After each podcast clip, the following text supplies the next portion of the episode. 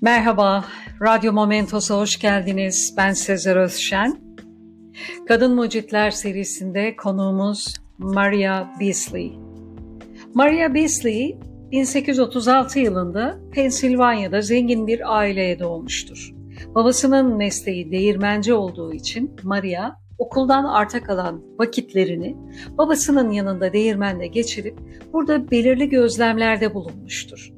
Literatürdeki bazı bilgilere göre kendisi hem resim hem de matematik alanında oldukça iyi olduğu için kendi kendine bazı tasarımlarda bulunmuş olsa da evlendikten sonra bu yatkınlığını terziliğe vermiştir ve 30'lu yaşlarına kadar da bu mesleğine devam etmiştir.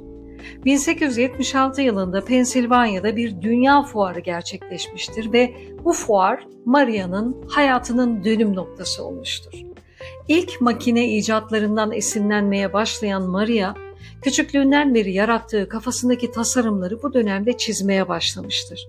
Aldığı ilk patent varil çemberleme makinesi olmuştur ve bu varil üretimiyle alakalı tasarımlarıyla toplamda 8 patent almıştır.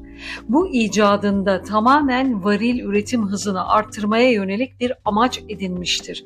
Bu yüzden de bazı sektörlerin ilgisini çekmiştir. Varil üretim icatlarının dışında aynı zamanda 1886'da patentini aldığı buhar jeneratörü, ayak ısıtıcısı, trenlerin güvenli şekilde seyir halinde olup raydan çıkmasını engelleyen parçalar gibi birçok tasarımı hayata geçirmiştir.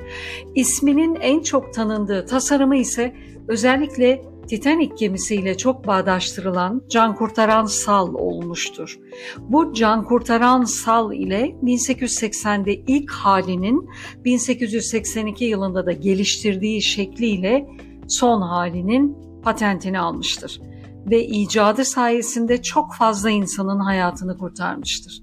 İnternette bazı kaynaklar 1912 yılında buzdağına çarpan Titanic gemisinde onun icadı olan can salının kullanıldığı yazsa da bazı kaynaklarda da onların sal değil bot olduğu yönünde.